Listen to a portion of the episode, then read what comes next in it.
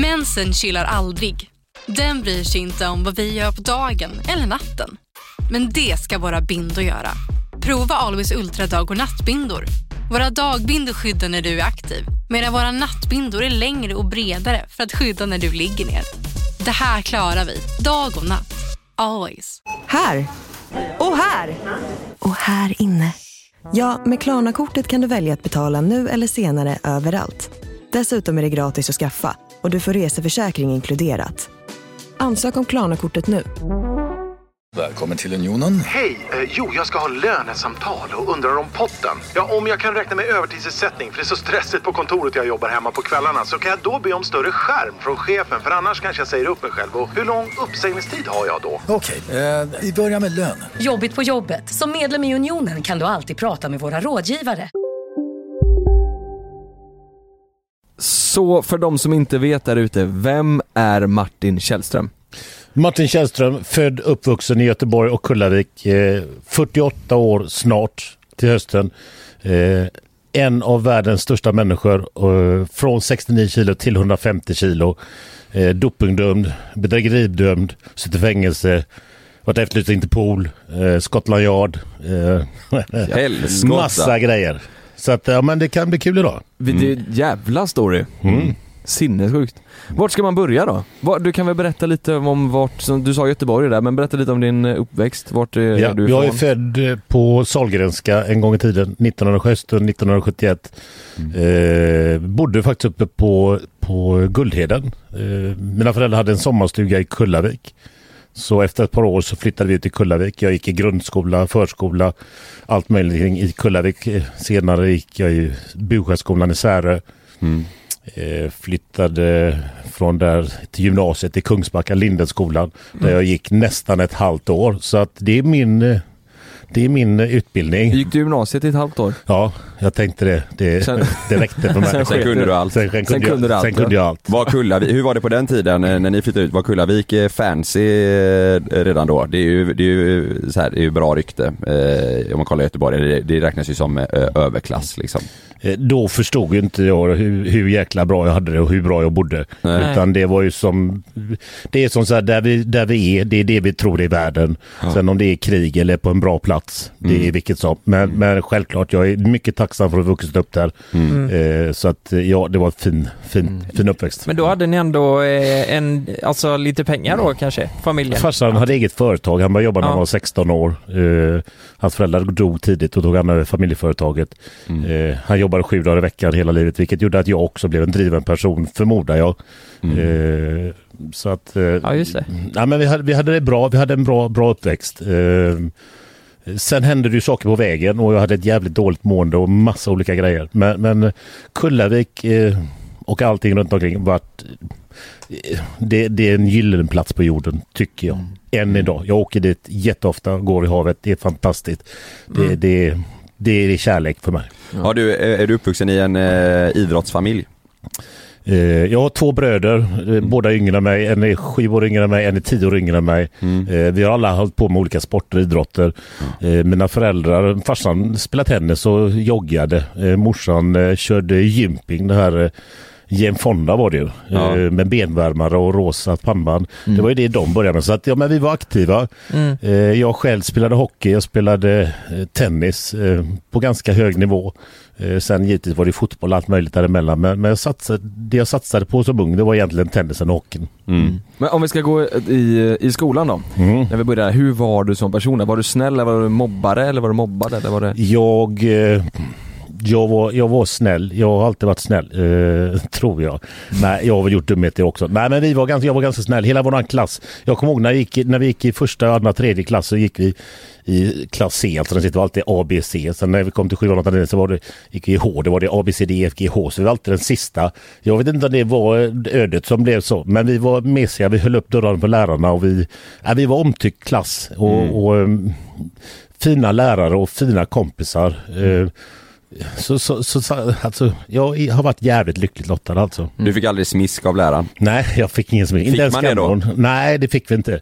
Så gammal är jag inte. Nej, nej jag menar Det, det. det, vi snackar ju fan 20-talet nu Kalle. Ja, jag fick smisk. Då fick man en, Nej, det fick Det var helt fick, fick man en linjal på rumpan eller? Nej men det var, det var en bra uppväxt och bra där. Det enda det som var var att jag kände mig, jag kände mig konstig, annorlunda. Eh, vad det var då hade jag inte en aning om men jag kände mig inte som alla andra. Så var bara min känsla. Jag kommer ihåg att jag hade en gulsvart ryggsäck som var fyrkantig med två knä, guldiga knäppen. Eh, jag kände mig udda.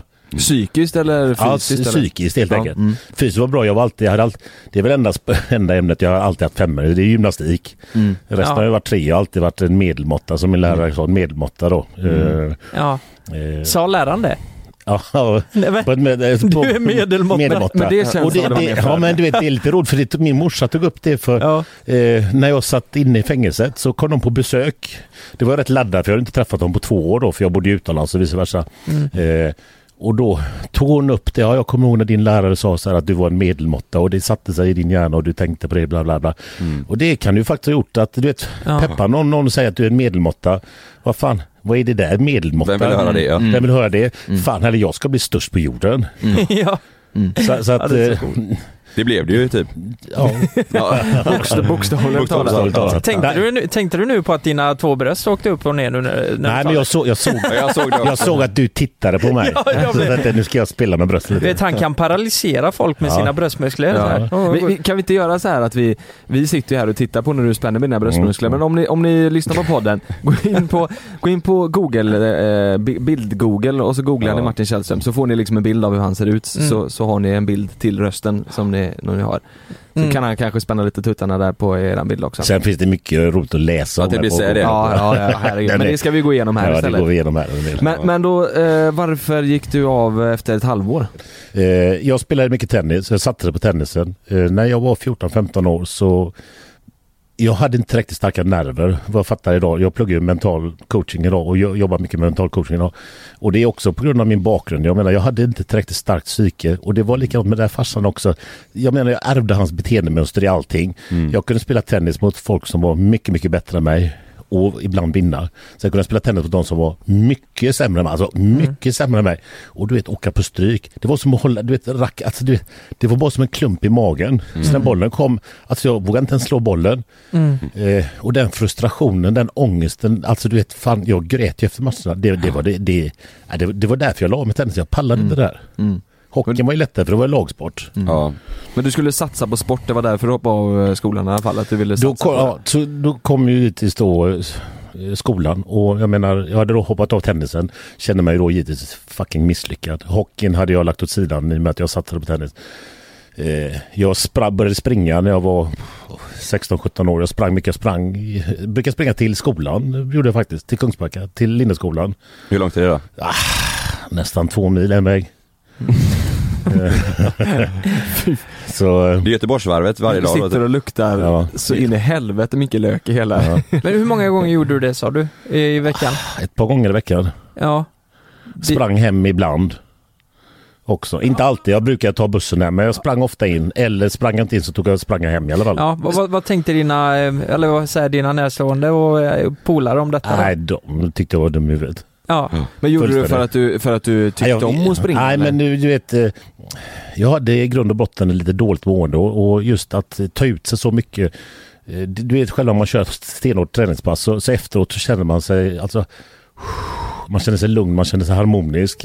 Eh, och tänkte då du börjar med det en gång om dagen, sen blev det att du gjorde det två gånger om dagen då för att eh, jag höjde ju ribban hela tiden. Och sen var det också så här, jag fick ju en liten kick också av att folk på bussen såg när jag sprang. För de tittade ut och så vinkade Ja. och så skrattade de och lite den här grejen. Och det kände jag att ja, men jag är ju lite annorlunda, men fan då gör jag något som ingen annan gör. Men Jag, jag vet ju eh, sen tidigare att du har, du har ju haft en ätstörning. Mm. Det, hela den löpgrejen som du höll på med, Mm. hade det en koppling till ätstörningen? Eh, I och med att jag sprang så mycket jag gjorde jag, jag, jag sprang kanske mellan en till fyra mil om dagen. Eh, Jag sprang faktiskt längre ibland på helgerna. En lördag eller söndag kunde jag faktiskt vara ute och springa fem sex mil. Oh, nej men Eh, skojar Gjorde du det Nej. själv eller? Ja, Jag sprang själv. Mm. Jag kände fortfarande inte att jag behövde tävla med någon annan utan det var bara att jag skulle maximera mig själv. Eh, när vi springer så här mycket så klart att jag blir jäkligt hungrig och det gjorde att jag åt kopiösa mängder mat. För det var faktiskt, vet jag, någon som sa som de trodde att jag hade ätstörning när jag var 17 år där. Men, eller 15 precis innan jag fick det. Men det var ju för att jag sprang så mycket så att jag, jag, blev, jag var jäkligt smal alltså. Mm. Ja, det är klart man blir det om man springer så mycket, Ja. det, så blir det ju. Men så då hade inte det kommit än? eh, Nej det kom inte utan det kom, eh, jag hoppade av skolan eh, eh, precis innan avslutningen. Ja. Eh, första, första ring då. då är jag, väl, jag är ju 16 år då, jag fyllde 17 på hösten. Eh, Den sommaren 2016, jag äter väldigt mycket. Alltså jag äter så mycket så att eh, Fan, jag får ligga helt still ett par timmar ibland. Det, det, det går knappt att röra sig alltså. Det går inte att andas. Det, eh, det blir jättejobbigt. Eh, men, men efter ett par timmar så är det ute i kroppen och kan springa mer och sen kan jag äta mer. Men så var det som så här att eh, när man springer så mycket också så jag fick en kick också att jag blir jäkligt smal. Eh, och från början var, var det inte det här med att jag blir smal utan det var, det var egentligen att eh, jag åt så mycket så att jag inte kunde göra någonting. Eh, Så, så först det var ju ett sätt egentligen då att dämpa ångesten och det för att jag hoppade av skolan. Eh, Att jag hade misslyckats med tennisen. Jag såg ju, på den tiden så såg jag ju mina misslyckanden. Istället som idag, då är det tvärtom, då ser jag det jag lyckas med. Det är så man måste tänka. Men då, då fokuserar jag bara på det jag inte hade eller det jag inte klarade. Och det är en tung belastning på en pojk på 16 år. Va? Eh, och eh, det blev bara som så här att eh, när, när, så på sommaren 2016 jag åkte utomlands med mina föräldrar, mina syskon till, till Frankrike, Hyères, kommer jag ihåg det heter. Eh, och jag vet precis första stället jag stoppade fingrarna i halsen och spydde på. Eh, jag vet precis hur det såg ut eh, där vi hyrde det här huset och att vi var där tre veckor. Jag vet precis, minns allting och känslan. Och det var ju lite rädsla men, men helt plötsligt jag bara gjorde det och sen så var det en release och det gjorde att det släppte ju så mycket tryck. Alltså du vet, få ut först och allt jag äter för jag får, man får ju ångest när man ätit, ätit all den här maten. Ja. Det är det som är med bulimi och liksom, man får ångest, man har ätit så mycket mat. Ja. Eh, inte bara det att du kan bli tjockt utan det, det du får ångest. Och du tänker så här, nej men nu måste jag spy upp skiten. Och, och då spydde jag upp den och sen kände, fick- då fick jag jättekick utav det där istället. Det är ju lite grann som med droger. Alltså ett beroende är ett beroende. Men hur kom du in på tanken att du skulle spy upp maten liksom? Eller hur var det liksom Tänkte du något annat för att lösa det? Att du skulle äta mindre eller var det så här, jag, ja, men jag spyr upp skiten? Häftig fråga. Ja, Du, jag vet inte Lukas, eh, där, eh, utan det var ingenting jag hade planerat. nej, det bara Eh, kom inte liksom. kom utan jag vet, vi, jag gick ut, det var lite buskage utanför där, eh, som, Ja. högsommar, det var juli, det var fantastiskt väder. Eh, och så var det bara ingen som sov. Jag tänkte, men fan, jag kanske ska testa att spy. Och du kände dig som... Eh, Nej, jag kunde inte andas, jag fick Nej. ingen luft alltså. Jag Nej, fick ingen oj. luft. Jag hade ätit 30 varmkorvar med bröd eller vad det var. mm. Och massa andra grejer. Så jag kunde inte röra, jag kunde, fick ingen luft. Ja men eh, på riktigt nu, alltså eh, hade du ätit 30 varmkorvar? Ja, det var en jävla massa varmkorvar. Men ja. vad fan, Ja. det är jättemycket varmkorv. ja, det är, det är mycket varmkorv. Jag får med, jag får med tre, sen är jag helt tjock. Ja. Nej, men jag tror det var ett, eh, tre paket eller någonting. Men hade du, spru- hade du Oj. sprungit eh, eller tränat innan då typ och sen Ja, men det i hade jag gjort där och- på... Nej, då spelade jag spelat tennis och sprungit och grejer. Ja. Det var eh, gjort. Och sen var det bara att eh, Hem och käka liksom. vi, vi var där på den här i huset vi hyrde och vi grillade och åt massa varmkorv. Kommer jag, ihåg. För jag, jag kommer ihåg, alltså än idag känner jag smaken, alltså du vet när jag spydde upp de här Mm. korvarna. Så att jag, jag vet ju precis, det, det är ju etsat fram- fast i bakhuvudet på mig. Mm. Men den här började vid 16, bulimin. Mm. Hur, hur länge höll det på? Hur länge hade du det här? Om vi säger som så här, eh, riktigt kraftigt, alltså från en till fem gånger om dagen fram till jag var 26. Tio år alltså. Ja. Tio år. Eh, där uteslöt Åh, jag allt inklusive eh, tjejer, kompisar, allt, allt, allt. Jag uteslöt allt. Jag bara jobbade och spydde nonstop. Vad var det som fick dig att sluta att spy? Vi får väl nästan gå tillbaka där. Ja. För, för, för om vi tänker som så här, mm, jag hade hoppat av skolan. Mm. Eh, behövde göra någonting när skolan började igen. Jag hade turen och en kompis farsa kände ägaren utav Mats Sport. Mats Sport finns inte idag. Det, det heter då Stadium den kedjan. Men det, det, Mats Sport var ett liknande. Eh, så jag hade sån jäkla tur att jag kom in där och började jobba när jag var, var 16 år. Och sen jobbade jag där i ja, 10, 9 och ett halvt år. Eh, Samt att jag jobbade med min farsa och jag sålde tidningar, pantade burkar. Jag gjorde ta mig fan allt. För jag, jag skulle ihop en miljon, en miljon kronor skulle jag ihop. Det var, var mitt mål då. I och med att jag inte hade en utbildning och kände mig som en loser. Så en miljon då skulle jag spara ihop. Det, det var aldrig på tal om att eh, ansluta till familjeföretaget? Till farsan? Nej, faktiskt inte. Utan det var min lediga tid jag var där. Ja okej. Mm. Så att eh, jag hade ett fulltidsjobb och sen så hade jag ett fulltidsjobb till där. Mm. Eh, så när jag var då 25 år så hade jag sparat ihop den här miljonen. Jag hade en miljon på bankkontot. Mm. Eh, eh, men jag var, jag var jävligt dålig alltså. Jag var riktigt risig. Jag blev sjukskriven och var nog liggandes. Jag var faktiskt på sjukhuset en liten stund. Men, men jag var liggandes i närmare ett Mm. års tid sedan. När du gick in i 25. väggen typ eller? Mm. Mm. Berodde det här mycket på bulimin, ätstörningen, att allt blev för mycket? Eh, Givetvis och sen den psykiska pressen eh, och gå omkring med den här skiten. Och eh, det var ingen som visste om detta. Det var ingen, Ingen. alla dessa år som visste om det. Du pratade inte med någon om det? Nej, Just för att du tyckte att det var pinsamt? Ja. eller? ja det var så. ingen visste något. Ingen Ja. anade någonting. Eh, jag var professionell på att dölja det. Men, men, men jag, jag, jag tänker så här nu, nu är vi 25 Du har eh, jobbat upp dig till en miljon Mm. Men du har jobbat sönder dig så du går in i väggen Mm. vad, vad händer därifrån? Hur tar du dig ut där? Du har bulimi, du har gått in i väggen Du är ju nere kan man säga egentligen på botten nu Mm, jag, jag är nere på botten där. Eh, så här var det. Även om jag var sjukskriven så gick jag till min farsa och försökte Även om det inte blev att jag jobbade så mycket, jag var ändå där. Eh, Jag hade liksom, det var lite konstgjord andning. Eh, Jag vet jag låg bak i korridoren där, Backaplan, vi hade butiken. Och sen försökte jag gå ut och ta en kund då och då. Jag försökte åka med ut och leverera lite, lite möbler då. Farsan hade möbelbutik. Eh, Men jag låg mycket för jag, jag hade så ont i min kropp. Jag hade så ont i min nacke. Jag hade så ont i mina käke.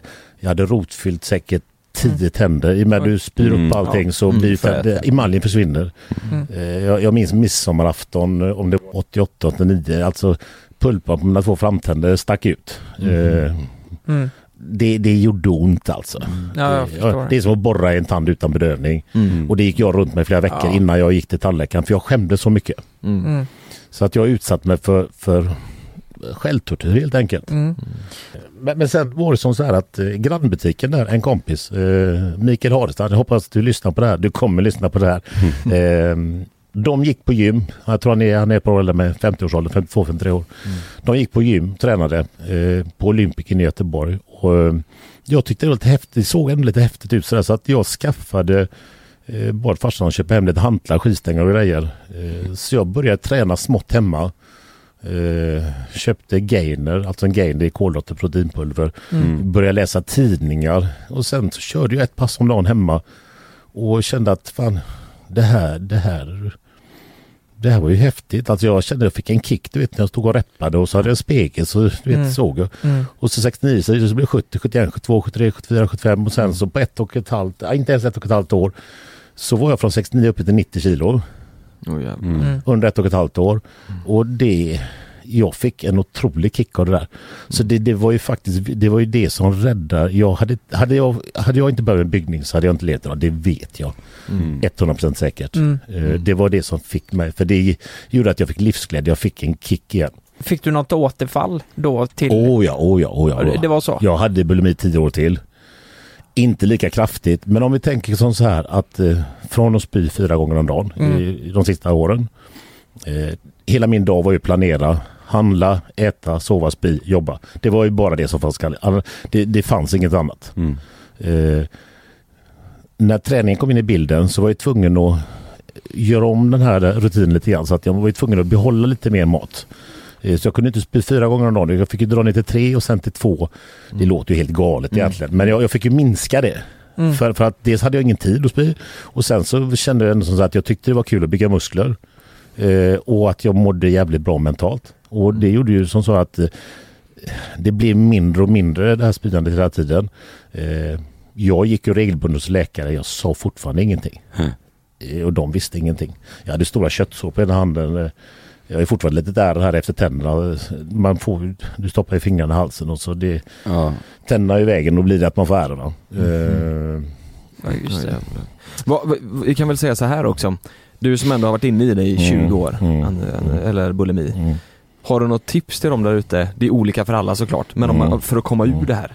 Det är ju nog många som tänker Ja, jag kan säga så. Jag, jag, jag, först och främst, jag lider med er. Men samtidigt, ni behöver fan inte gå och lida. Eh, för hur långt ner på den här stegen du är i ditt mående, för det är en psykisk sjukdom, bulimi Mm. mm.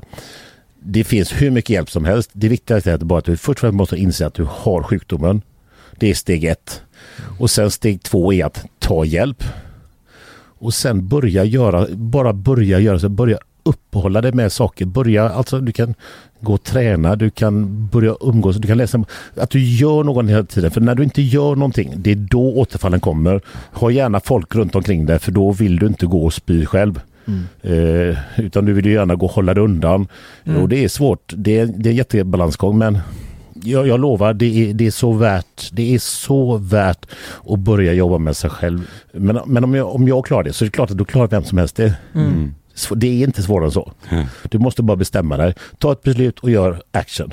Men när, när, eh, när slutade du helt, eh, liksom, när, när kände du dig helt färdig med bulimin om man säger? För du fortsatte efter där. Ja, det är en intressant fråga. Ja, det är lite sådär luddigt när, när det slutar. Alltså jag, jag fick även återfall under min proffskarriär. Ja. Ett par gånger. Jag menar eh, familj, fru och barn, två barn.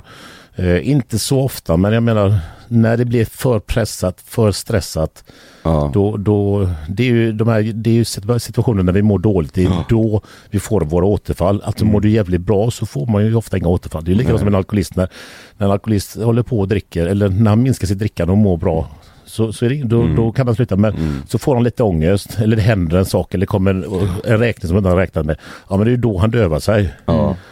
Eh, så, att, så att det gäller Det är nog väldigt vanligt i missbruk ja. Ja. Att det, Mm. Eh, Jag fick faktiskt ett återfall, kommer jag på nu. eh, Vad var det? December 2013. Jag bodde i England eh, med min flickvän uppe i norra England. Skulle flytta ner till London för det var ohållbart där jag bodde. Jag behövde träffa en ny sponsor i London och det var en stressad period. Min tjej hade åkt hem till Sverige. Eh, Ja, jag var ju efterlyst till Interpol också. du tävlade vid den här tiden? Ja, jag tävlade efter.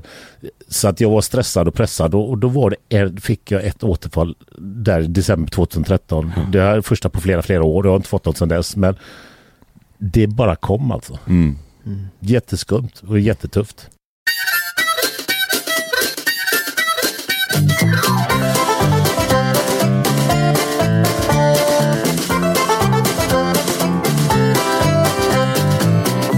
Yes, men om vi går tillbaka då. Du är 27 år, du har Ja. precis börjat ta steroider. Ja. Eh, hur ser du alltså utvecklingen på kroppen där, efter att du har börjat ta där och träningen och allt?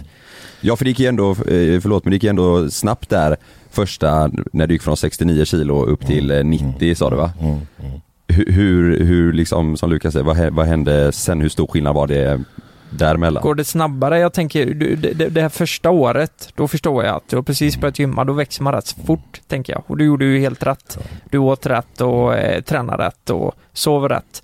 Men, men hur stor skillnad blir det nu när du både... Om vi, om vi säger så här då, från 69 till 90, Ja. alltså bara det där är egentligen rätt otroligt att jag gick Ja, ja. upp. För, för nu i efterhand, alltså jag, jag har inte haft en enda klient som, jag, jag har faktiskt jag har en klient nu som har gått upp 10 kilo på ett år.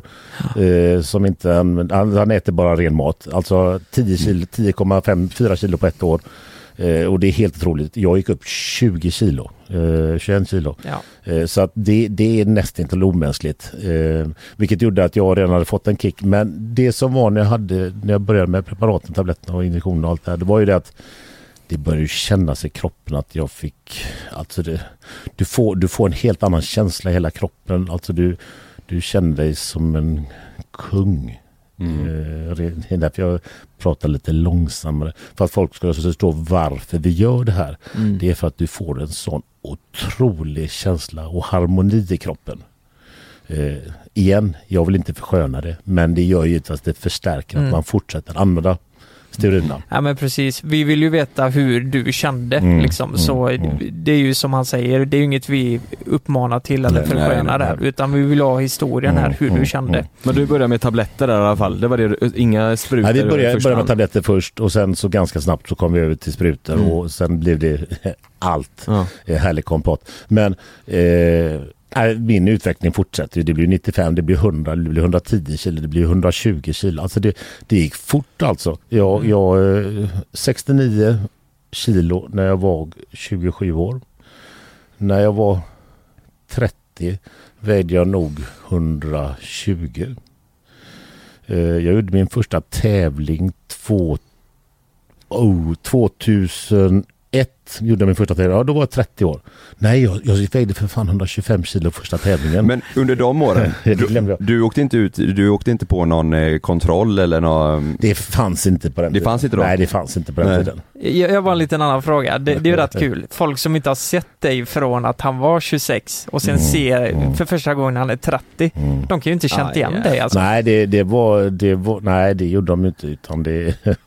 Det är helt Det var- ja, det var- det- pansarvagn som går. Ja, men det var, det var häftigt var det. Och du fattar ju själv då att det blev ju som en kick. Ja, ja. För, för det var ju, alltså, vi hade bra killar i Göteborg på den tiden som höll på med byggning och även tävlade. Eh, och du vet, jag växte ju från dem på, eh, alltså jag tittade på dem och så du vet veckan efter så hade jag gått förbi dem och du vet det var det blev ju också att det blev en jävla avundsjuka. Jag vet precis vilket, Det bryr jag mig inte om idag men då jag kände ju verkligen hur folk tittade som Mm. hade tränat så hårt. För jag vet, alltså du måste träna så hårt och du måste göra så mycket saker för att få den otroliga utvecklingen som jag fick under en så då ändå kort tid. Mm. Även, om, eh, även om man tar steroider eller? Ja, ja. Mm. Eh, alltså det är ändå en det, det som folk gör på 20 år med steroider gjorde jag kanske på 4-5 år. Ja. Mm. Hur lång tid tog det tills du stod på scen med dina förebilder som du hade? Ronny Coleman och... Eh, jag gjorde min första tävling 2001 som jag vann. Sen gjorde jag väl två tävlingar till i året. Jag försökte en proffssatsning 2002. Eh, det gick åt helvete. Jag hade separerat från en tjej, träffat en ny, hoppat fram och tillbaka. Jag visste inte vem jag var kär eller ingenting. Eh, och då tänkte jag bara så här, nej. Jag går inte upp, för att jag, jag mådde så dåligt efter den satsningen. Så då, då gjorde jag så här att okej, jag går inte upp på scenen förrän eh, för att jag vet att jag vinner och att jag blir proffs. Och då, då satsar jag eh, från maj 2002 till tävlingen då 1 maj 2005. Då körde jag två pass, jag körde 13 pass i veckan de tre åren. Ehm, Hur eh, mycket steroider tar man då, tänker jag? Du ska bli störst i världen, Ja. du ska bli bäst i världen. Du måste, du måste verkligen göra det bästa som Mm, går att få utav de här mm, åren. mm. Eh, om vi säger som så här, det, var, det är klart att det var mycket steroider. Eh, det var mycket träning, det var mycket mat och mycket sova. Alltså det, det är mycket av allting. Mm. Eh, max av allt. Eh, Mm. Nej, inte, jag kan inte säga max av steroider för det finns de som är yngre än mig idag som tar mycket, mycket mer också. Mm. Men, men ja, det var mycket. Mm. Det, det är mycket alltså. Det Vi pratade om det, det var åtta matlådor per dag sa du, det var... Åtta matlådor mat per dag, drinkar, eh, aminosyror, två pass om dagen, två kardiopass om dagen. Alltså det var träning 24-7. Alltså inte bara att jag tränar utan det var tänket, mentala tänket hela tiden. Det var bara trä- det var precis vad jag skulle. Jag hade varje dag från det jag gick och la mig på kvällen så visste jag precis klockan ringer då. Jag vaknade innan klockan ringer varje dag. Gick upp fem, kör, gick ut och körde en timme 90, eller 90 minuter promenad. Hem, sov, körde ungarna till skolan och så vidare. Alltså jag visste precis vad jag skulle göra hela tiden. Mm. Men ehm, alltså det, det här när man börjar tävla och den Mm. biten. Känner du pengar på det? Eh, nej, det kan jag inte säga att jag gjorde. Jag, jag har ändå eh, haft det bra för jag, jag lyckades få, när jag blev professionell så fick Mm. jag senare en, en ehm, sponsor från Norge 2006. Så att jag fick ändå en, en, eh, en som en månadslön. Ja precis. Plus att de betalade då resor. Eh, sedan fick jag en kanadensisk Exakt. sponsor, sen en amerikansk sponsor och sen då en en, en engelsk sponsor när jag flyttade till England. Men det var inte det att jag sparar inga pengar till att lägga Nej. undan utan men jag behövde inte jobba Anledningen till att jag frågar det är Mm. för att ehm, eh, anabola, Mm. det, det kostar mycket pengar Oh vad man har oh förstått. oh ja, oh ja. Och att du ska eh, betala det varje månad plus all mm, mat du mm, käkar. För mm, det är ju också mm. bedrövligt mycket pengar. Hur mycket pengar la du på, eh, på mat en månad liksom, när du åt som mest? Och totala kostnader vill jag också veta. Ja, totala alltså, kostnader. proteinpulver, mat, steroider, det var... Oh my god. Jag vågar inte ens tänka så långt. Men faktum var ju också då att jag hade ju ändå jag hade gjort den här miljonen som jag hade sparat. Just det. Gjort, men det var inte det att jag gjorde en miljon utan jag tjänade 6 000 i månaden ungefär i början hade jag i handen. Eh, så det var ju knegarlön. Eh, och sen fick jag 10 000, sen så fick jag 15 000. Så det, men jag sparade allting. I och med att jag jobbade två heltidsjobb så Mm. kunde jag spara ganska mycket. Och du bodde hemma och så då också eller? Mm. Mm. Och det gjorde ju att jag då kunde börja köpa, det var inga problem med att börja köpa eh, preparat då. Eh, sedan då när jag skulle köpa lite andra saker som tillväxthormon och, och så här då då blev det ju riktiga kostnader. Mm. Och eh, det, då började helt plötsligt det började kännas. Mm. Eh, det var inte det att jag inte hade råd men eh, det började kännas. Eh, och jag kommer ihåg eh, jag fick väl en fråga av en god vän där runt 2004 där om jag kanske ville hjälpa till med lite hantering av dopingmedel mot att jag fick lite billigare helt enkelt och då tänkte jag men det kan väl vara bra eh, och halvera kostnaden i alla fall. Mm. Eh, exakt hur mycket jag la under alltså, pff, matgrejer allt, ja 30 000 i månaden kanske. Ja, jag, jag kommer Ja, inte riktigt, ja, det, så. det var mycket pengar. Men vad innebar eh, hantering då? För du, du, är även Mm. blivit, du har ju blivit dömd för Mm. eh, detta va? Det Sveriges största doping. Härva? Härva. Ja. Ja, det. Eh, styrde droghandeln i Sverige fick jag till och med en artikel. Ja. Eh, Ska, ja, precis, gå igenom den lite. Hur du började. Du började köpa in lite Ja, nej, det, nej, det började helt enkelt att jag, jag började hjälpa till och, och hantera lite doping. Alltså posta lite paket åt eh, ett par kompisar som höll på att göra dopingpreparat. Ja. Ehm, För att skicka sedan- till kunderna då. Skicka, skicka till kunder då. Mm. Eh, och sen så småningom så fick jag ju då, kände jag även att ah, fan, det här var ju bra. Jag tänkte kanske, ja, jag kan köpa lite billigare av dem och så kanske jag kan sälja till kompisarna på gymmet. Mm. Och det gick ju också så det blev ju där och sen blev ju att dopingen blev ju, den blev ju kostnadsfri för mig. Mm. Det var ju skitbra. Mm. Och sen kom ju det här att börja tjäna pengar på det också. Just det. Det Ja. var ju som 2-3 tusen extra i månaden plötsligt. Mm. Plus att du fick ditt gratis. Mm. Plus att sen blir 10 000, det blir 20 000, det blir 30 000, det blir 50 000. Ibland 100 000. Och då var det som bara Extra i månaden så. wow, ja, Mm. wow, coolt. Mm. Mm. Det är ju inte coolt för fem öre men eh, Man Det- tänkte det liksom. Ja man kände att det här Mm. var ju skönt alltså. Det här är ju rätt gött alltså. Jag kan, jag kan eh, tävla som proffs och, Men- och samtidigt 100 000 kronor ja. extra in. Va, alltså hur mycket säljer du inte då? Ja, då, alltså, ja, det, ja, vi sålde ju mycket. Hela Sverige Ja, eller? men jag tänkte om, om han Jag heter Jens Lapidus. Det här är Rättsfallen. I den här podden dyker vi in i rättegångarna som skakat om Sverige och vi reder ut varför det blev som det blev. Vad var egentligen det där avgörande beviset? Hur kommer det sig att åklagaren yrkade dråp och inte mord? Varför dömdes inte gärningsmannen till livstidsfängelse? Lyssna på Rättsfallen helt utan reklam på Podmi. Signa upp dig på podmi.com. Första 14 dagarna är gratis. Det är säkert att flyga, men ibland händer det som inte får hända. Som när ett plan vägrar att lyda sina piloter och störtar mot marken. När ett videoband fångar en pilots sista sekunder i livet. Lyssna på Flygkatastrofer säsong 3, bara på Podmi. Prova Podmi Premium kostnadsfritt i 14 dagar. Skapa ditt konto på podmi.com. Lystring, lystring alla fotbollsälskare. Nu kommer vi varje vecka bjussa på utvalda höjdpunkter från veckan med Toto Balotto i din poddspelare. Vi kallar det för Best of veckan. Och tillsammans så laddar vi såklart upp inför ett storartat fotbolls-EM i sommar. Och vill du inte missa en enda sekund av podden så hittar du som vanligt två fullmatade avsnitt på Podmi Premium. Vi hörs! Ciao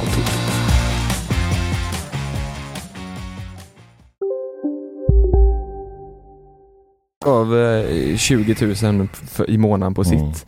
Eh, det behövs ju bara, det behövs ju bara 50 jag, jag hade en kompis som var jäkligt driftig så att jag, jag satt väl vid en dator helt enkelt eh, och samlade och ja, eh, roddade med saker. Det var, det var det, alltså den här dopinghärvan eh, Det var några killar som startade ett laboratorium då för många år sedan och eh, det blev sen att eh, tillverkningen gjordes då i Spanien för de, det växte väldigt mycket. Mm. Och ehm, jag, jag var duktig på att hantera och rodda saker så att de frågade om jag kunde ta emot och fixa målvakter i Sverige och allting och det tänkte jag men det kan väl göra. Eh, Var det lagligt i, i Spanien nej, eller varför? nej det, det är inte lagligt. Däremot det, det är inte, det är ingen större, alltså de, de la väl ingen större energi på det Nej. så. Mm.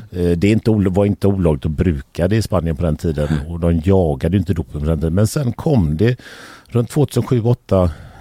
Jag började med det runt 2000 Ja, det var innan jag blev proffs där. Men riktiga businessen blev ju liksom 2007, 2008 och 2009 Mm. när, när jag även då tävlade på Olympia. Då, alltså då blev det, det blev en stor jättebusiness. Mm. Eh, Kände du någon gång att du hellre skulle hålla på med den businessen än att tävla med bodybuilding? Nej, det gjorde jag Nej, inte. nej. Utan, eh, utan eh, det var det jag ville göra. Men, men, men det var ju bra för att det kunde betala mina resor och Mm. jag kunde ha med mig familjen. Jag kunde, alltså det, det flöt på ganska bra. Mm. Eh, Hur länge då? ja. Ja, hur länge kunde du hålla på med det här innan Mm. det ens blev något? För jag tänker, det blev, du blev inte internationellt efterlyst direkt utan det Nej, blev väl först lite nej. Snack antar jag, med Ja. polisen? Det måste vara att jag var så jävla snygg som de efterlyste min. Förmodligen var det det. Ja, Ja. det är nog enda anledningen. Nej, så här var det. det, det eh, jag tävlade på Olympia 2009 i eh, september.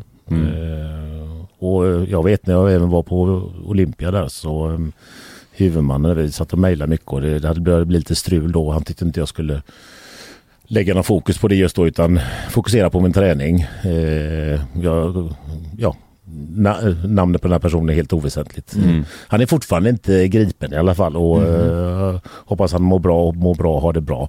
Eh, men, men eh, så jag tävlade, körde Olympia och sen körde jag en tävling till och sen eh, 9 december 2009 så eh, ringer eh, kompisens flickvän eh, på förmiddagen så, och säger att eh, de har gripit honom. Och jag tänkte eh, okej, okay, mig har ingen gripit då. Och eh, det var lugnt, jag skulle åka och träna på eftermiddagen så jag la mig och sov lite i pojkens säng. Jag var ensam hemma. Och så knackade det på dörren. Och så polis då. Polis, bara okej. Och då, kopp, då kopplade jag ganska snabbt tänkte för okej, det- han försvann i morse. Något måste ha hänt då. Mm.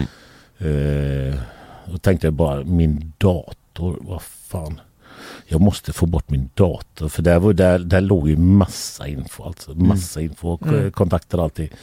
Så jag, jag, eh, jag, loss, jag sa att jag ska öppna, vänta lite jag ska hämta nycklarna bara. Och de fortsatte banka, några öppnade dörren, öppnade dörren, öppnade dörren och det jag tänkte vad fan ska jag göra? Så jag tog datorn och la underst i, i tvättkorgen. Tyckte jag var en genial idé. Faktum var att polisen hittade aldrig datorn. Gjorde de inte det? Nej, det var inte det. Så det var rätt kul. Ja, de hade en husrannsakan där. Ja, det var... Det, vi öppnade dörren så kom det in tre stycken och sen kom det tre till och sen tre till. Och sen när de Oj. tog ut mig därifrån så var det poliser runt hela huset. Oj, oj, Överallt. oj jäklar. Högt och lågt. Hade, ni, hade du massa grannar där och sånt då som kollade på eller? Ja. Hade du det? Ja. Ja. Men hur fick de reda på att det var du då? Förutom att du var väldigt stor och det... Ja, det, det var ju som så här att det där på morgonen så hade de redan gripit 70 pers.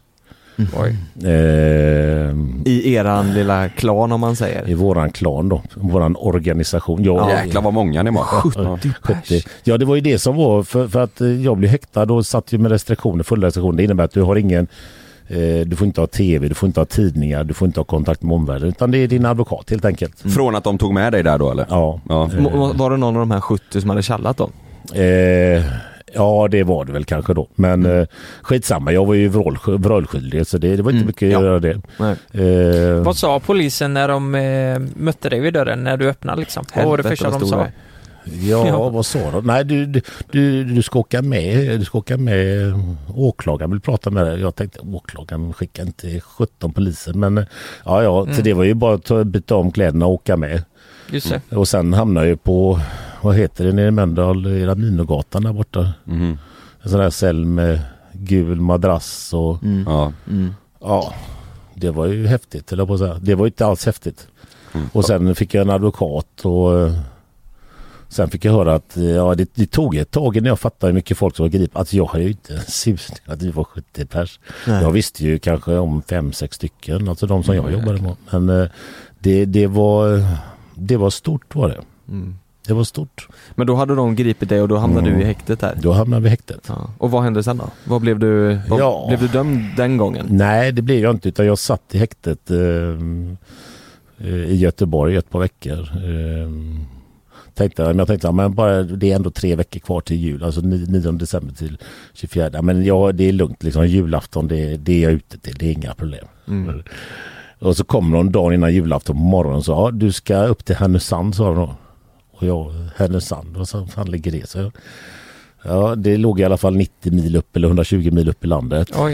Eh, Så eh, de mesta flögs faktiskt dit upp. Jag, eh, jag fick åka transport med handbojor dit upp. Eh, Så de tog det så allvarligt alltså? De tänkte att du var någon ja, ja, superbrottsling? Ja, det var en super, ja, men det var jag. Ja, superbrottsling var jag. vad, vad, tyckte, vad tänkte du då? Alltså det var, det var första gången du satt i häktet, du har aldrig Ja, gjort något? Nej, jag har inte gjort det innan. Men jag tänker nej. familj och hur, hur tänkte, fick du fick ingen kontakt nej, med jag dem? fick ingen kontakt med någon. Visste de vad du höll på med? Eh, Familjen?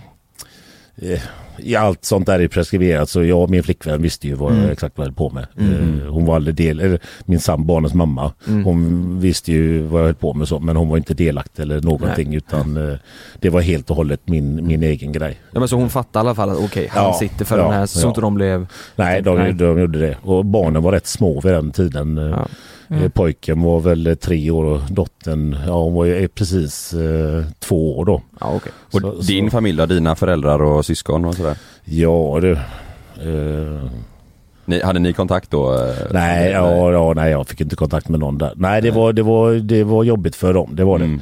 Det var mycket skriverier i tidningarna och allting. Alltså jag sket Ja. väl egentligen i mig själv så. Det var inte det viktiga utan det var ju det att jag försvann från, från barnens mamma och barnen. Eh, Mm. Mm. Och sen då mina föräldrar då. eh, Det, det var mycket skriverier i tidningarna. Mm. Väldigt mycket skriverier i tidningarna. Mm. Eh, och det, det är klart, eh, det är om jag tänker själv om jag skulle ha min pojke i tidningarna att han har gjort någonting. Det, det är ju inte så roligt. Det är Nej. klart det inte är. Eh, så så det, det var tufft för dem. Det var verkligen tufft för dem. Eh, och det var väl egentligen där som hela jag och min farsa börjar få, alltså bli tajta. Eh, för det har ju bara varit bråk, alltså bråk och eh, som jag sa in, så- alltså han har aldrig kunnat säga jag älskar dig, han har aldrig Nej. sagt grattis på min födelse eller någonting. Han har aldrig kunnat sådana grejer. Men från den dagen så gjorde han ta mig fan allt. Precis allt för mig. Han fixade allt. Rodda lägenhet, rodda räkna. Fixa allt hela tiden. Mm. Han fattar kanske då att eh, shit nu kanske det blir så att jag inte får se hans mycket mer. Kan, kan, kunde nog ha varit så också. Så att eh, där, där, där, eh, där, där stärktes våra band och vi har otroligt starka band idag. Han är ju som han är och jag är ju som jag är. Men, men eh, eh, Men då åker du upp till Härnösand. Härnösand ja, fira julafton där inne på, jag fick en chokladkartong, en Aladdin kom eh, väktarna in med det. Prästen kom in med det. Mm. Men Alltså. du tog inte från undre, undre lagret innan det övre? Nej, jag, gjorde, jag visst, vågade inte det. I undre lagret så låg en bågfil. En bågfil. Så, så, så, så, så, Jag tyckte jag skulle komma ut. Ja. Nej, jag, jag, jag, jag tror fan jag åt hela asken första natten. Alltså det var ju ångest. Det var, tänkte, julafton där uppe, det, det var inte häftigt alls. Och 35 minusgrader. Det, ja, det var tufft var det. Mm. Hur länge satt du där? Där satt jag i sex och en halv månad. Åh herre, Oj. oj! Mm. Men var det inför eh, rättegång och eh, Ja, sånt eller? det, nu var vi många år, vi var ju väldigt många som, eh, som eh, var delaktiga i det här. Och eh, eh, det gjorde ju att eh, när de hade fått reda på så mycket de ville om mig så kunde de släppa mig. Eh, Så de släppte mig i juni 2010 då efter sex och en halv månad. Mm. Eh, Men då gick du ut som oskyldig eller fick du straff på sex och en halv så att du hade nej, nej det, då, det var ju rättegångarna inte ens börjat där. Nej okej, okej. Utan det tog eh, 2010, ja, det tog lite mer än ett år till första rättegången började. Okej. Och det var där du stack? Nej, det var Nej. inte där heller utan eh, jag, eh, vi körde tingsrätten. Vi ska också komma ihåg att under den här tiden så gick jag ju ner massa i vikt. Jag gick Mm, ner ja. 20 kilo under halvåret. Eh, och det var ju den där, alltså var ju, jag fokuserade på, "Ha, vad fan, eh, så här kan jag inte se ut när jag ska upp och tävla. Så att jag började ju träna igen. Mm. Och efter ett år häkte så stod jag på scen i Dallas tror jag det var. Mm. Mm. Eh, Höll du, fortsatte du hålla på med den här handeln Nej, efter Jag, jag gjorde lite grann ett tag men sen kände jag bara nej det här funkar inte. Nej. Det, det, nej, det går inte. Jag det pallar inte det. Så att eh, eh, jag, nej. Då kör du bara träning? Ja, det, Ja. Då, då var det träning. Men ja, bruket. Ja, det höll du kvar. Ja, oh, ja, Mm. oh, ja. Men att deala gjorde du inte då? Nej, utan det var ju samma dag jag kom hem från, från häktet. Så, Mm. så, Hur, hur gick det i Dallas då? Eh, vad fan blev jag där? 10, 11. Jag, jag, kommer Ja. inte, jag kommer inte ihåg, det är lite luddigt där. Men om vi säger som så här att ehm, jag kom tillbaka till världstoppen Mm. på ett år. Mm, det är sjukt. Eh, och började pendla då mellan USA, England, Spanien, Sverige. eh, Göteborg, familjen och då till, eh, då började rättegången uppe i Mm. Sundsvall. Så jag pendlade i USA och tävlade, mässor runt om i världen, eh, familjen i Göteborg och eh, hade jag 250 nätter i, i Sundsvall på rättegång. Men det var lugnt alltså under, under tiden när det var rättegång Mm, och allt det mm, höll på. Det mm. var ändå okej att du reste och tävlade? Jag hade inget re- te- reseförbud. Nej. Eh, det kanske jag borde ha haft. Nej, jag vet inte. Nej. Det var, eh, men det var helt lugnt? eh. Ja, det, jag reste runt eh, tack och lov då. Eh, Bara en generell fråga Mm. angående bodybuilding. Alltså folk blir ju, de är ju ruggigt stora de som tävlar i det här Mm. och det är ju du också.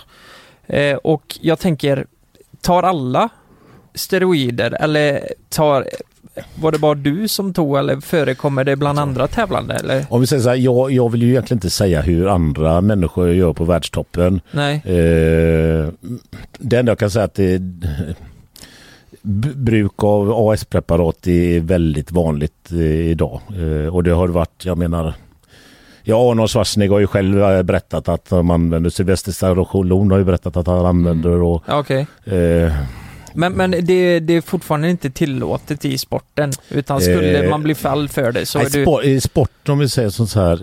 Eh, det finns ingen, alltså det finns ingen förbud mot doping i sporten. Du blir inte testad inför en Nej, tävling? det finns så. inga tester. Det, det är så? Eh, Ja. Och det är inte så att du blir fråntagen din, eh, din Nej, medalj nej, nej. som du Utan vann? det, det är ju...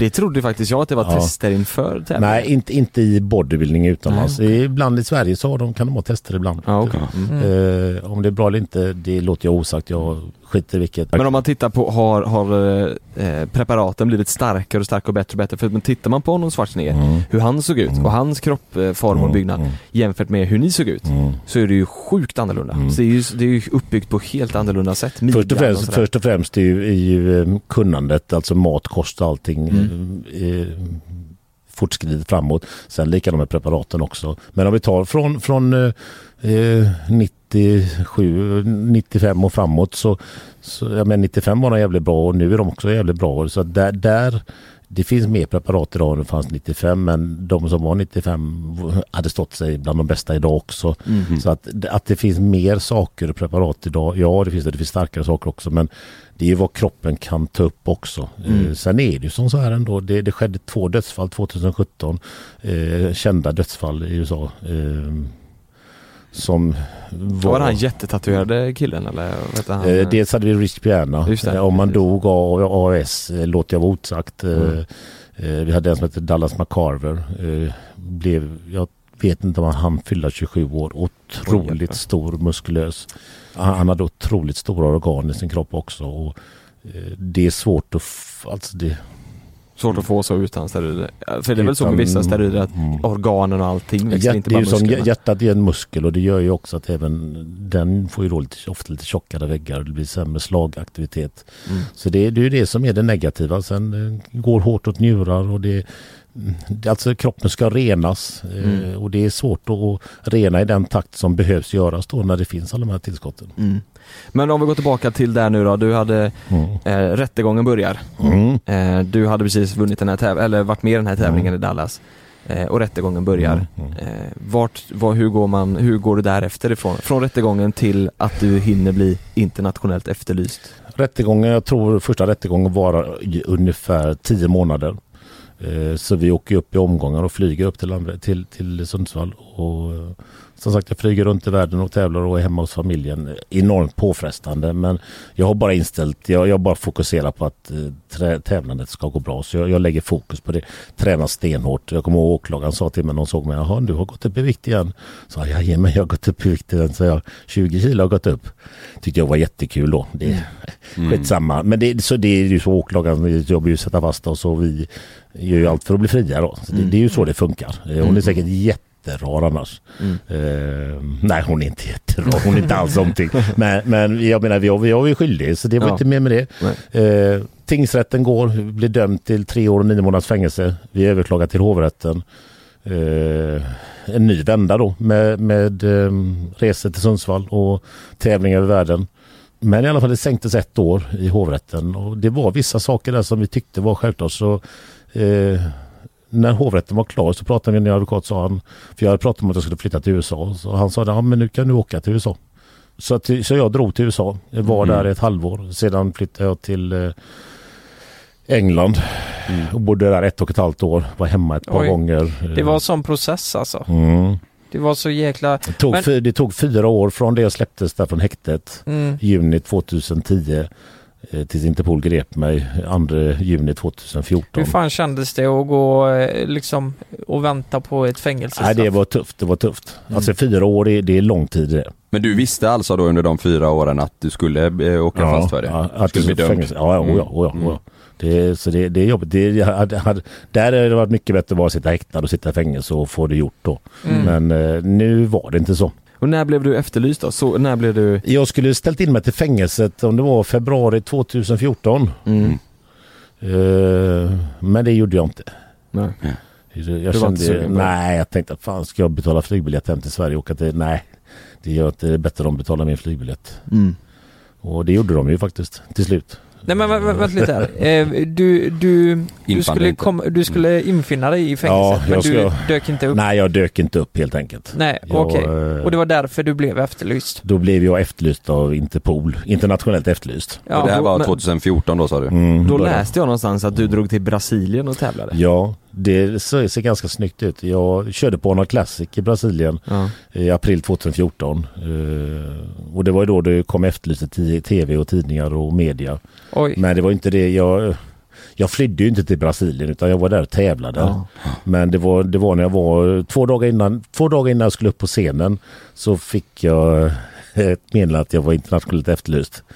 Så medan de efterlyste dig på TV och Ja. i sociala medier, det fanns väl kanske inte Ja, tidningar och sådär. då Då, stod du och spände dig på Då stod jag och spände mig på scenen.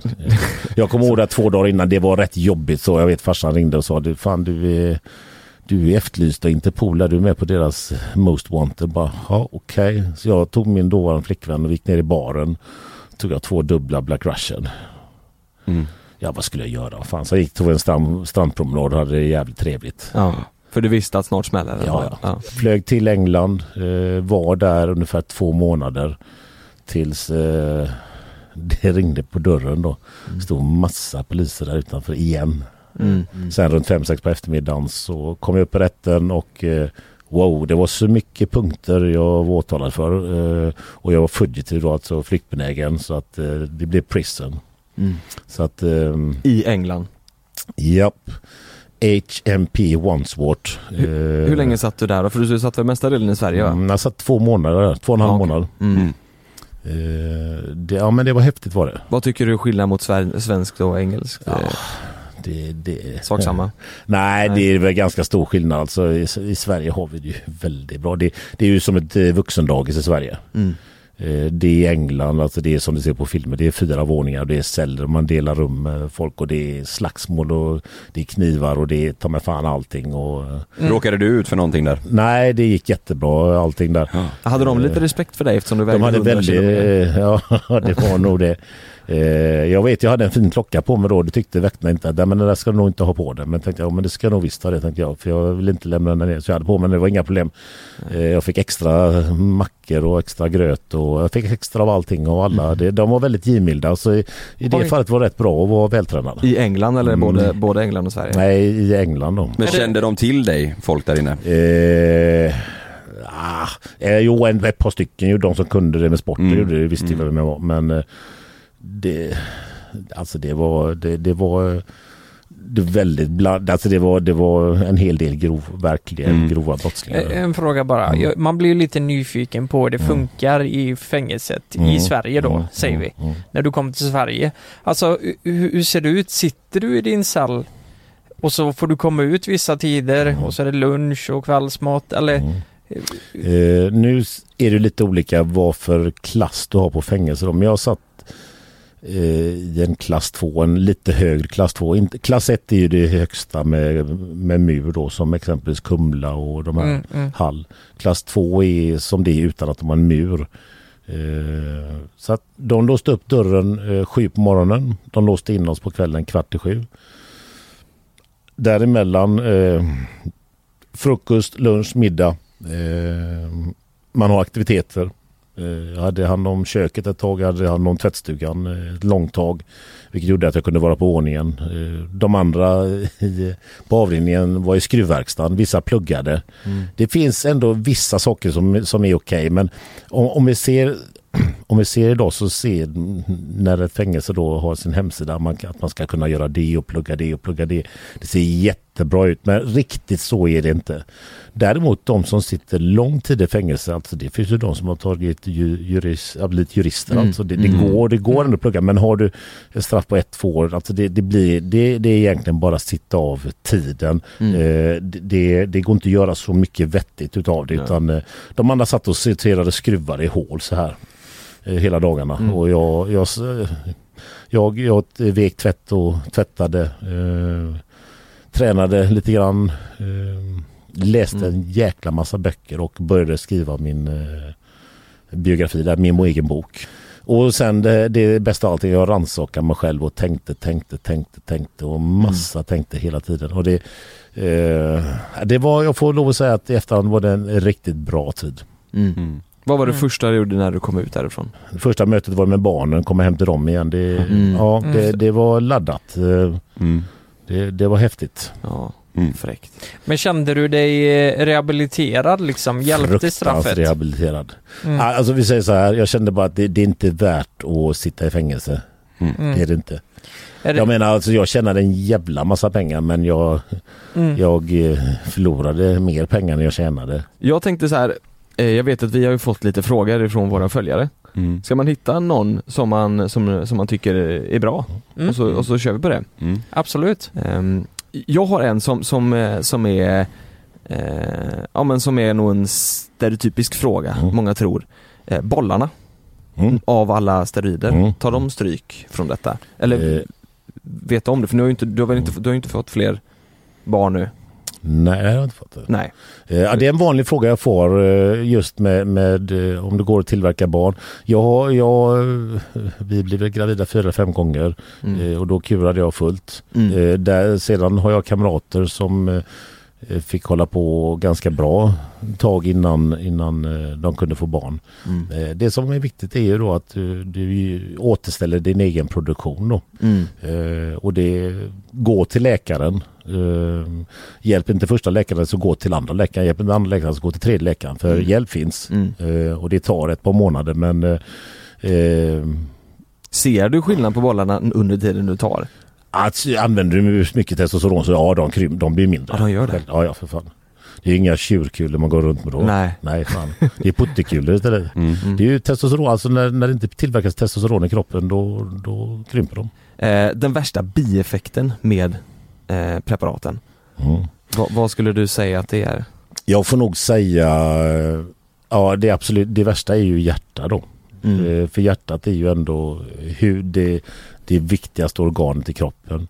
Eh, Jag själv eh, för tjock, eh, vänsterkammaren är förtjockad. Det är ju så, här, hjärtat är en muskel som allt annat i kroppen och den växer ju också givetvis som alla andra muskler gör. Mm. Eh, Jag lever och hjärtat slår idag så, så jag är tacksam för det. Mm. Men det att jag har fått en liten negativ påverkan, ja det har jag fått. Känner du av det? Att den är tjockare? Nej, jag känner kanske inte av det på det sättet. Men eh, jag hade en period där för två år sedan där, där jag var jäkligt trött och hängig och Mm. eh, eh, blev sjuk, väldigt mycket sjuk och dålig. Och jag, jag tror det hade en bidragande orsak, Mm. garanterat. Mm. Absolut. Mm. Eh, jag menar det här med akne och hår, hår det, det är ju inget farligt egentligen. Utan hjärta, njurar eh, och så då mm, en del får då psykisk ohälsa utav det. Men Mm. alltså är du det är ju hur du är som person också. Alltså den här psykiska biten. Men, Mm. men att det påverkar, ja garanterat. Ja, jag, jag, jag tänker jag kör tre, eh, tre snabba. Mm. Eh, hur mycket tränar du idag? Jag kör fem till sex pass i veckan. Eh, oftast sex pass i veckan faktiskt. Mm. Vad väger du idag? Eh, ja, men jag väger ganska mycket. Jag tror jag väger 136-137 kilo. Ja. Och så Så- sista frågan som eh, många har frågat här. Blir det någon veteran-comeback? När det gäller professionell då eh, så finns det egentligen finns inga veterantävlingar längre utan Okej. eh, är du proffs så är du proffs. Eh, Jag låter den faktiskt vara osagd. Jag får frågan ganska ofta. Just nu är det inte aktuellt för det är så mycket annat som är på tapeten. Eh, och eh, min flickvän eh, tävlar nu ska upp på Arnold Classic här nu eh, som proffs eh, om två veckor, två och en halv vecka. Eh, så det är fokus där.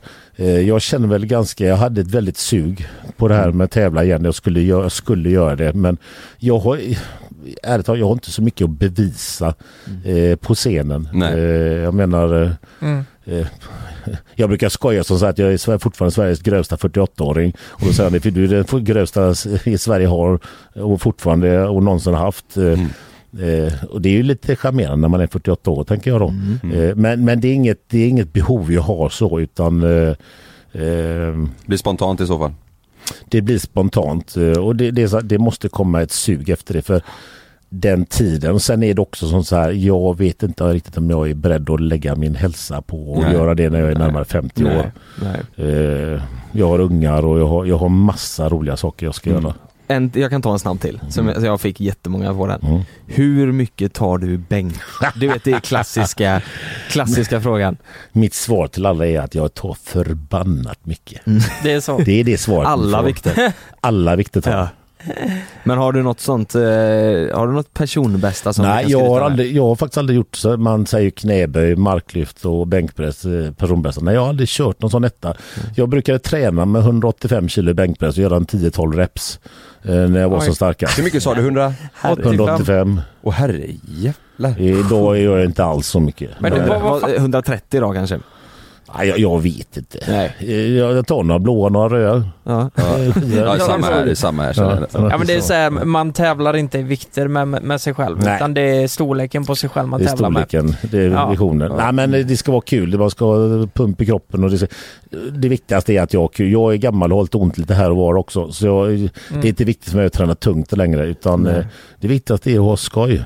Och sen kunna hjälpa andra människor. eh, i- i det här, i den här resan. För, för jag menar, jag har varit på platser som få människor har varit, både själsligt, andligt, eh, spirituellt, eh, mänskligt, eh, galna platser, bra platser, dåliga platser. Mm. Och det gör att jag, jag kan hjälpa, jag hjälper väldigt många människor idag eh, att nå sina mål. Det är ju det du jobbar med idag, coaching. Mm, mm. Hur, hur når man dig ifall man vill Alltså, eh, jobba med dig? eh, Sök upp mig på Instagram, Källström Martin. Sen, sen kommer nu seminarierna här till hösten.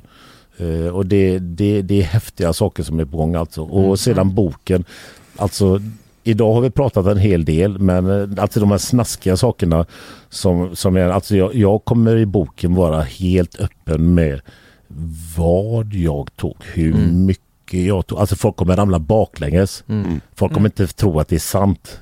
Och sen så här, vi lever bara en gång. Jag, jag levde en jävla bubbla. Eh, men där jag lever idag och dit jag är på väg. Eh, helt fantastiskt. Mm. Underbart att höra ju. Fan vad intressant det här har varit att lyssna alltså. Ja det är ju så annorlunda från våran värld så att det Ja. går inte. Det har verkligen varit. Jag tror ni också tycker att det har varit ganska intressant att lyssna på, ni som lyssnar. Hoppas ni känner att vi har fått med mycket frågor som ni också Ja. funderat över. Andra gästen. Ja. Andra gästen och eh, ja precis, lämna en kommentar och skriv vad ni tycker om vi ska ha fler gäster. Ja. Vi har pratat om kanske en i månaden för att få någon slags eh, struktur. Mm. Vi får se. Kanske blir det oftare, kanske blir mer sällan. Vi, vi får se. Men det är så sjukt när man, eh, som när du pratat idag, man bara sitter här och det, det är så jävla gött att lyssna alltså. Mm. Ja det är det Det är helt fantastiskt. Mm. Det är så främmande för mig. Alltså jag, jag, jag, jag vet ju knappt vad anabola är Fast vänta liksom. nu, du har ju bänkat 90 kilo Lukas. Mm. Du är ju inte helt främmande, du är ju du grov. Ja, men Kolla på dina biceps, Det, det var ju på passning. kolla på de biceps. Ja. Tack så jättemycket Martin för att Tack du var med i Tack våra själva. Du kom. fyr- 44 44 avsnitt, andra med gäst. Ja. Lycka till med boken och, och Mm. glöm inte nu att vi, vi har även ett, eh, eller det kommer ett avsnitt på Youtube eh, där vi får testa eh, en dag som bodybuilder med Martin. Light kan man väl säga. Ja, light ja. Ja. Nej det var riktigt bra, det var Ja. riktigt bra, det måste ni titta på. Ja, Vi hörs i nästa vecka. det gör vi. Tack för att ni inte. Tjaba! Tack så jättemycket. Hejdå. Glöm inte att du kan få ännu mer innehåll från oss i JLC med våra exklusiva bonusavsnitt Naket och nära. Med Mellan himmel och jord plus i samarbete med Acast kan du få tillgång till alla våra vanliga avsnitt reklamfritt samt exklusivt innehåll i den podcastapp som du själv helst väljer att lyssna igenom. Exakt så, så klicka på länken i vår podcast avsnittsbeskrivning för att signa upp dig direkt. Här! Och här! Och här inne. Ja, med Klarna-kortet kan du välja att betala nu eller senare överallt. Dessutom är det gratis att skaffa och du får reseförsäkring inkluderat. Ansök om Klarna-kortet nu. Hej! Nu är det sommarmeny på IKEA. Kom till restaurangen och njut av krispig rödspätta med remouladsås och kokt potatis och somrig jordgubbscheesecake till efterrätt för bara 109 kronor. Sommarmenyn serveras till 18 augusti i alla våra restauranger. Vi ses på IKEA. När Helena öppnade sitt paket från Amazon fick hon fjärilar i magen. Ultrasnabb luftteknik och grillägesfunktion. Den här airfryern kittlade Helenas smaklökar till ett pris som var lägre än hon någonsin hade kunnat tänka sig. Fem stjärnor från Helena. Hitta topprankade produkter till priser du kommer älska. Sök efter vad du än behöver på amazon.se idag.